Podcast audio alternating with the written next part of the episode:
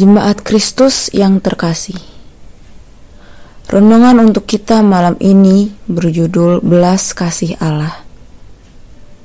Dan bacaan kita diambil dari kitab Matius 9 ayatnya yang ke-9 sampai dengan 13. Beginilah firman Tuhan.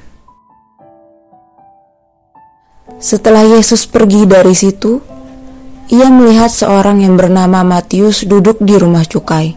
Lalu ia berkata kepadanya, "Ikutlah aku." Maka berdirilah Matius lalu mengikut dia.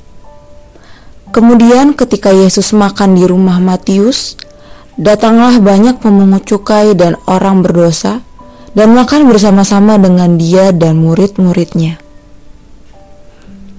Pada waktu orang Farisi melihat hal itu, Berkatalah mereka kepada murid-murid Yesus, "Mengapa gurumu makan bersama-sama dengan pemungut cukai dan orang berdosa?" Yesus mendengarnya dan berkata, "Bukan orang sehat yang memerlukan tabib, tetapi orang sakit.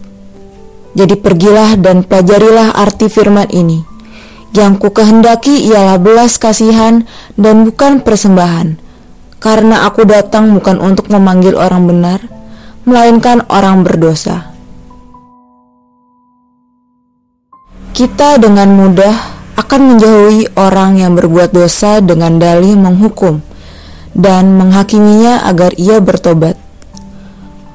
Walaupun sebenarnya hanya ingin menyesah orang yang berdosa tersebut. Sedangkan bila kita yang berdosa, kita ingin selalu mendapat pengampunan dan diterima apa adanya. Belas kasih yang kita miliki sering kali hanya berlaku bagi diri kita sendiri, tidak untuk orang lain. Kristus dalam bacaan kita menunjukkan belas kasih yang begitu indah. Ia memberikan pengampunan bagi Matius. Tuhan tahu Matius butuh diselamatkan, tetapi orang Farisi menjadi pihak memprotes karena dirasa Matius tak layak mendapatkan kasih Tuhan. Bukankah sering kali kita berlaku demikian?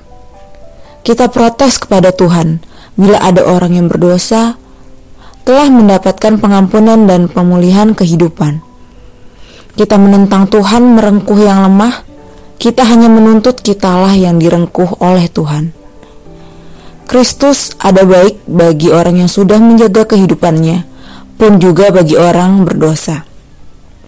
Sekarang giliran kita apakah kita juga bersedia memberikan kesempatan kepada orang-orang yang berdosa untuk bertobat dan memulihkan hidupnya di dalam Tuhan? Belas kasih Kristus saat bertepi, kiranya semua orang dapat merasakannya juga melalui kita.